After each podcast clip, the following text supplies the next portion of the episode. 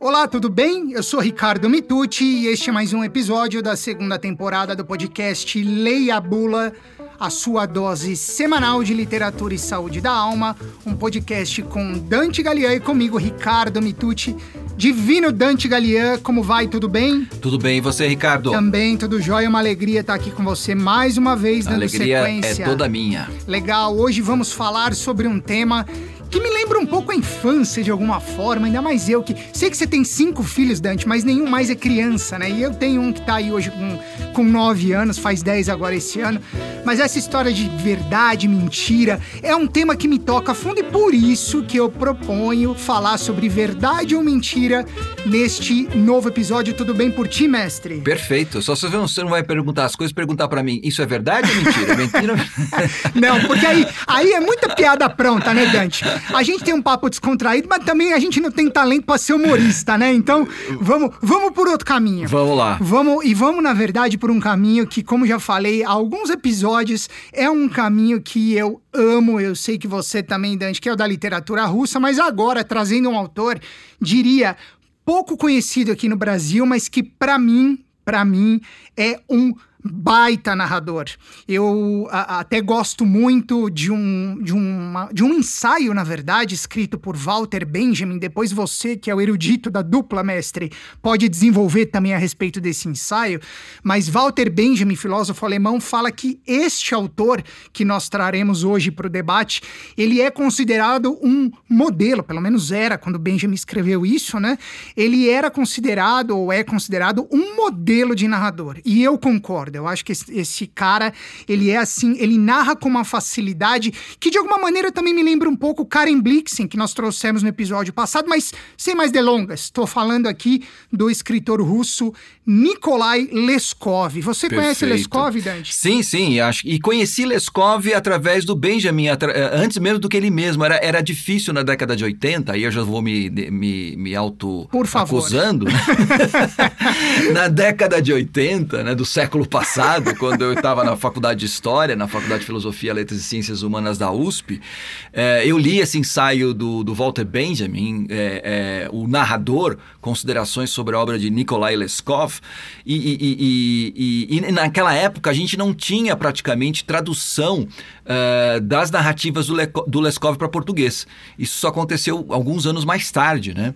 Então a gente ouvia falar muito do Leskov, ficava super curioso a partir da provocação que, que o Walter Benjamin trazia, mas não tinha acesso a- aos textos originais do Leskov, né? Quando eu li Leskov, aí e, eh, não só eu dei toda a razão para o Walter Benjamin, como também eh, eh, ele se acabou se transformando num dos meus autores prediletos, né? Meu também, mestre, meu E, também. e, de fato o, o que o Benjamin diz é que não é que o Leskov era, era um exemplo só, né, icônico de, de narrador, ele era um dos últimos narradores. Verdade. Porque justamente o que o Benjamin discute nesse artigo, que se não me engano é de 1936, é, um pouco antes da morte dele, é, é justamente a questão é, da morte da narrativa. Né? E, o- e- e- ele, e ele evoca o Nikolai Leskov justamente para mostrar né, o que, que seria essa, essa sabedoria, né, esse tesouro que a gente estava perdendo, que é o de saber contar histórias. E, infelizmente, eu sou obrigado a concordar que quase um século depois a gente continua perdendo um pouco dessa capacidade de contar, de ouvir, de se encantar com histórias, com narrativas. E é por isso que eu também vou trazer um pouco de Leskov. E como o Dante falou, nos anos 80, e eu não acho que Dante é tão velho assim, porque anos 80 também já estava vivo, viu, mestre? É, já, no- no- Vivo, mas não na faculdade. não, não tava. Eu ainda tava brincando, talvez, com os meus brinquedos, mas vamos lá. Na verdade, hoje, é, Leskov é um autor acessível, né? Editora 34, aí naquela coleção leste, já fazendo aí o, o jabá, já fazendo a propaganda, embora não ganhando nada para isso, mas a Editora 34 tem uma tradução de Leskov, de um, de um livro, não um único, tem alguns outros, mas esse que eu trago hoje chamado Homens Interessantes e Outras Histórias, que é muito legal. Recomendo bastante. Se você nunca leu, leia, porque Leskov, de fato, é um autor que precisa ser conhecido. E em Homens Interessantes e Outras Histórias, O primeiro conto que abre essa, esse volume se chama A Sentinela e é baseado neste conto A Sentinela que a gente vai falar sobre a verdade ou mentira ou verdade e mentira e na verdade são duas frases que eu vou aproveitar dessa narrativa para te provocar, mestre, tá? A primeira delas é a seguinte, tá logo no, no comecinho da, da, da narrativa, minto, não está. Está no capítulo 17 da narrativa, que essa narrativa começa o volume, como eu disse. Mas no capítulo 17, em dado momento, Leskov, por meio de seu narrador, nos diz o seguinte: é nosso dever distinguir o que é mentira e o que é meia verdade. E logo depois vem uma outra frase que diz: uma meia-verdade não é mentira. Eu sempre leio isso com um sorrisinho malicioso no rosto, mestre, eu tenho que confessar. E aí eu te pergunto: meia-verdade não é mentira? Dante Galian. A própria frase já explica. não, não, não. Quero ouvir sua opinião, mestre, por favor. Ora, uma meia-verdade não é uma verdade completa, mas também não é uma mentira. É verdade.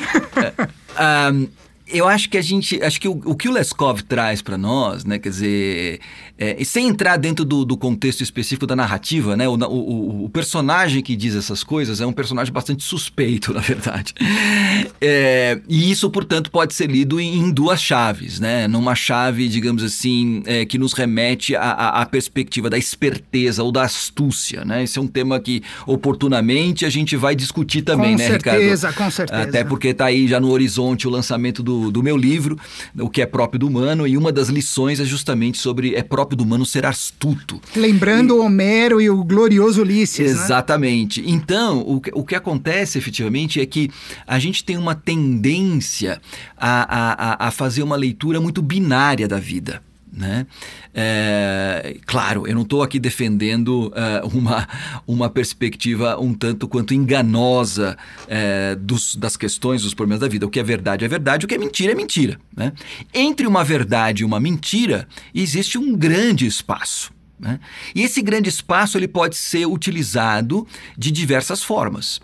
De uma forma astuciosa, no bom sentido, e de uma forma astuciosa, no mau sentido. A gente está é, acostumado, digamos assim, dentro de uma, de uma moral né, que, que talvez tenha uma raiz é, kantiana e que talvez tenha raiz ainda mais profundas na história, que talvez venha lá de Tomás de Aquino e assim por diante, né, em que efetivamente tudo aquilo que não é nem zero, nem um, se torna suspeito. e eu costumo dizer que tudo aquilo que não é nem zero, nem um, na verdade é humano. e, e, e, aí, nesse sentido, né, é, é, se você for pensar se é essa possibilidade, por exemplo, é possível alguém dizer sempre a verdade? É mestre ou não? Sim, é possível. No entanto, ele vai tornar a vida impossível. Por quê? Porque no jogo da sociedade, né, acho que não, não só o Leskov, como muitos outros narradores, escritores fantásticos, artistas, assim por diante, percebem claramente essa questão do jogo do humano como um grande teatro. Né? Um, um grande teatro onde a gente desempenha papéis quer queira, quer não. Se você for querer aparecer sempre de peito aberto, né, é, de cara lavada e assim por diante, né, quer dizer, você corre o risco, inclusive, de encurtar a sua vida, é, de, de, de, de, impossibilitar né, a, a, a questão de um trânsito dentro da sociedade, inclusive de chatear as pessoas, né, de criar situações constrangedoras. O tal de... do sincerão, né, Dante? Exatamente, exatamente. Então, quer dizer, é, é óbvio que a gente tem tenha que ter um compromisso com a verdade, mas olho lá com essa questão do compromisso na verdade. Primeiro, é preciso tomar conta de que ninguém é dono da verdade. Primeira coisa. A verdade está aí, a verdade existe mas ela não tem dono. E olha que hoje muita gente acha que tem posse sobre ela, exatamente, né, Exatamente, exatamente. Então, assim, é muito difícil alguém dizer que está com a verdade. Porque quem é que tem condições de afirmar que ele sabe exatamente qual é a verdade. A nossa, a nossa visão da verdade, veja, eu não estou aqui relativizando, eu não estou dizendo aqui que a verdade não exista, ela existe sim. O problema é a nossa percepção da verdade é sempre relativa. A nossa percepção da, da, da verdade é sempre parcial. Ter consciência disso nos leva à, à conclusão de que, por mais que a gente esteja com a verdade, a nossa verdade será sempre uma meia-verdade.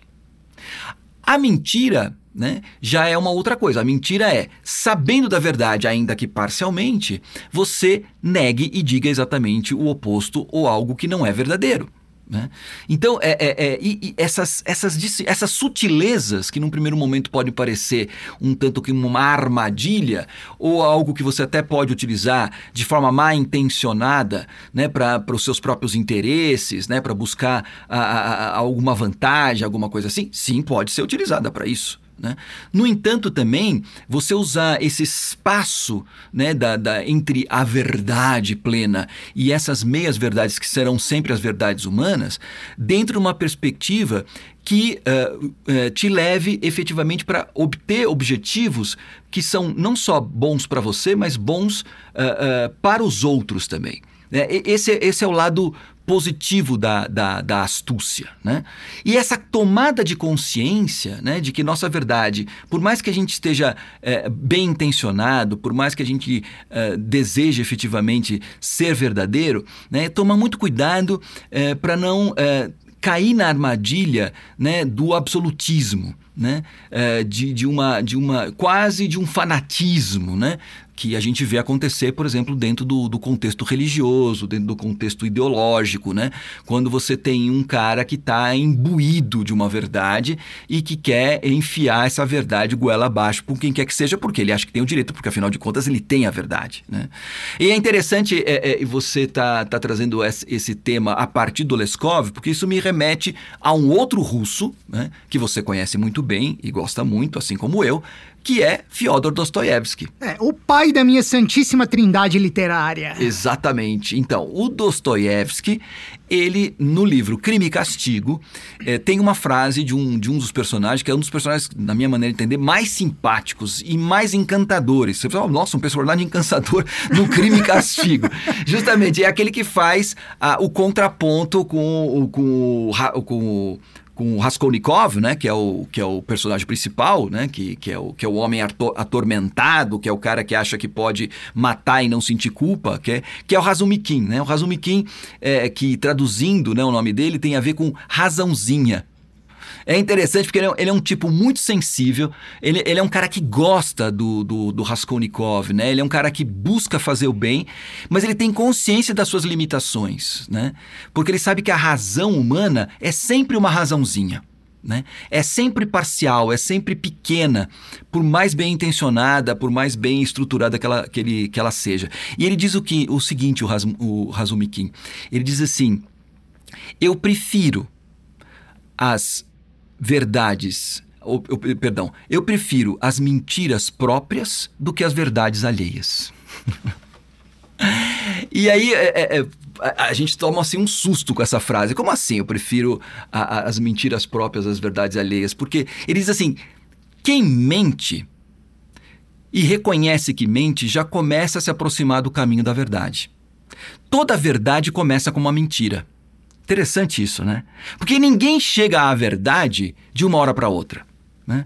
A, a, a, verdade é alguma coisa que a gente vai, de certa forma, conquistando, a gente vai adentrando, a gente vai aos poucos se aproximando dela. Ninguém já, bum, é, entra de cara assim na, na, na, na, na casa da verdade. Né? É, então, o que acontece? É, a gente começa com a mentira, sempre. E aos poucos a gente vai a, a se aprofundando do âmbito da verdade. Enquanto que aqueles que acreditam que já têm a verdade, na verdade, a verdade não é deles. Né? Hoje é, é, é, uma coisa muito comum, né? A gente fica por aí é, proclamando verdades que não são nossas, que são verdades alheias. Mas porque tem muita gente, não sei, 75% de pessoas falaram que isso é verdade, então estatisticamente isso aqui passa a ser uma verdade. Quase entendeu? ciência isso. Né? Exatamente. Ou porque tá todo mundo falando no WhatsApp, ou porque essa postagem foi compartilhada com uns zilhões de pessoas e tal, ela passa a ser uma verdade. E hoje em dia a gente sabe que o que mais acontece nas redes sociais são fake news. Me lembra, eu vou te interromper porque agora me vem à cabeça uma, uma passagem do nariz de outro russo que é Gogol. Eu não sei sei se você lembra, que ele diz o seguinte: como é possível desnortear o povo com rumores tão tolos e inverossímeis? Isso é muito contemporâneo, né, total, mestre? Total, Parece até que ele já estava vivendo nossos tempos. Ele estava né? prevendo o que ia acontecer, com certeza. Não é que ele estava prevendo, ele já sabia que aquilo já acontecia. É o que verdade. nós fizemos é multiplicar e amplificar essa verdade, né? Numa, numa perspectiva, assim, global, uh, instantânea e, e, e hegemônica. Né? Então, é, de fato, é, é fazer essa distinção, né? e aí a gente volta para o início da tua provocação, né? nosso dever distinguir o que é, o que é mentira e o que é minha verdade, é, no, é nosso dever, sim, discernir tirar o cerne. Eu gosto muito dessa palavra discernir, tirar o cerne, né? Para ver o que, que tem por detrás. Uh, porque às vezes a verdade ou a mentira elas vêm uh, com uma roupagem. Né? As palavras são roupagens, as palavras vêm é, todas elas emperequetadas, né? E aí a gente tem que fazer esse movimento de discernimento, de tirar o cerne das coisas que nos falam, para efetivamente perceber se aquilo para nós de fato é verdade ou uma meia-verdade ou uma mentira. Né? Então veja só, cuidado com as verdades alheias. É melhor né, ficar com a mentira própria do que cair nas verdades alheias. O que na verdade é uma provocação que o Dostoiévski faz, né? Porque as verdades alheias, na verdade, são né, um disfarce da mentira. Então, assim, é, é o, que, o que no final das contas a gente percebe que tanto o Leskov quanto Gogol quanto Dostoiévski, essa Santíssima Trindade. Já que você falou de Santíssima Trindade, essa Santíssima Trindade russa, faltou aí o, o, o quaternário, né? Formar que é o, que é o Tolstói. Tolstói. Mas, de qualquer forma, né? É, é, é, é, muito interessante porque, de, de formas diferentes, eles estão falando a mesma coisa, né? É, a verdade, é, ela não nos chega através de constatações estatísticas. Tá? A verdade, ela não é algo que eh, se imponha através de um peso, mas algo que a gente vai discernindo aos poucos, né? em que a gente também tem que tomar consciência de que ela nunca vai se revelar de forma plena e acabada para qualquer um de nós. Alguns talvez tenham uma visão mais ampla e mais próxima da verdade, outras menos uh, próximo e menos ampla. Outros estão tão afastados delas que já estão no território da mentira. Então, assim, ter consciência que é esse, esse órgão, essa capacidade de discernimento é fundamental para a gente saber separar verdades e mentiras, meias verdades, meias mentiras, né? E aos poucos a gente poder ir compondo a, a, o, nosso, o nosso, um, pro, nosso próprio caminho, né? No sentido de, se a gente estiver com a consciência limpa, ir em busca da verdade, sabendo que a gente nunca vai alcançá-la plenamente. Mestre Dante Galian, ainda que você não seja o dono da verdade, eu sou obrigado a admitir que estou contigo e não abro. Concordo plenamente com as suas reflexões e ponderações e te agradeço muito em meu nome em nome de quem nos ouve, certamente, por compartilhá-las com todos nós.